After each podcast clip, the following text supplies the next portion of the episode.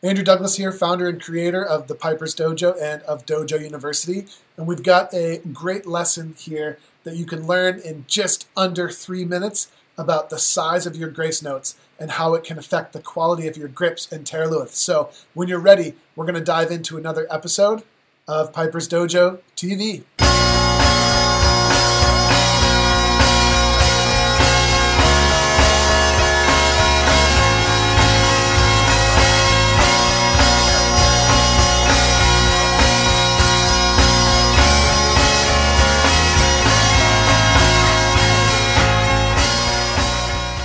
Okay, welcome back. If you enjoy this content or if you want to help us on our mission, which is to help Pipers everywhere get better and solve some of these key problems that they're having with just a little bit of logic and a lot of hard work, but uh, hard work's the fun part once you know, once you have a plan, once you have a game plan. If you like what we're doing, please help us by sharing these posts around. It would mean a lot to me and to our staff um, to be seen by more and more people. You know uh, the people out there better than even we do, so that would be great. So we're going to talk about the grace note size problem and how it can really uh, negatively or positively affect your low G movements uh, just by uh, having this solid understanding. We're going to be able to make it better. So grace notes that are too big. If I, were, if I play just some GDE grace note combinations, right?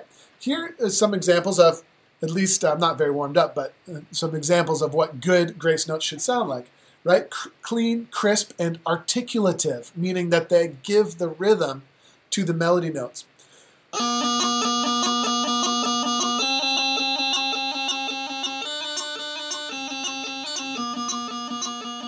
Right? Lots of G, D, E grace notes, and they all sound very good. Now, I'm going to show you really quick. Um, if the grace note size is too big, it ruins everything. I'm going to do the exact same thing again but my grace notes are going to be too big, and you're going to see what the uh, negative impact is. Ready?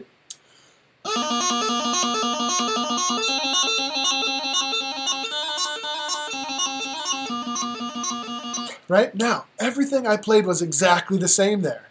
The only thing I changed was the size of my grace notes. Go ahead, listen back again. Um, the tempo's the same, uh, the fingerwork clarity is the same. What makes it sound sloppy and gross is that those grace notes are super big. Now, when we play grips and Taorluaths, right?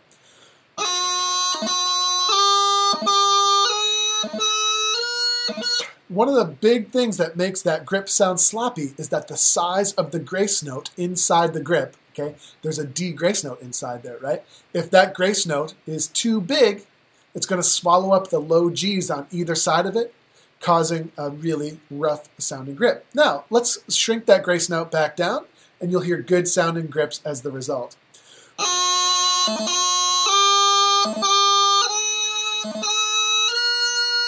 All I did was shrink that D grace note back down to size. Now we can have the same problem with Taorluaths, right? And by the way, Pibroch Taorluaths and light music Taorluaths, it's all the same. Okay, grace note size has to be small.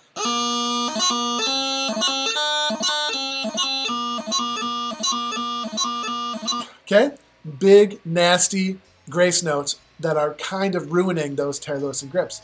They're not, you know, I've heard worse, but that was pretty bad. Now, listen to the result of just shrinking those grace notes back down to size.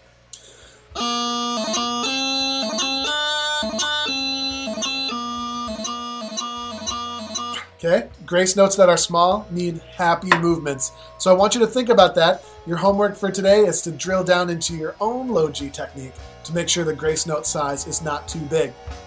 If you uh, enjoyed this lesson, be sure to check out our um, free checklists on how to perfect your grips, Taorluaths, and D throws, which you can click the link that you see in this video or in the post surrounding this video in order to get on in on that free uh, training. So be sure to check that out. Um, you know, we want you to have that free material and we want you to enjoy it. So there you go. Grace note size, quick lesson, and how it can fix your low G technique. Thanks for tuning in. We'll see you on the next episode of Piper's Dojo TV.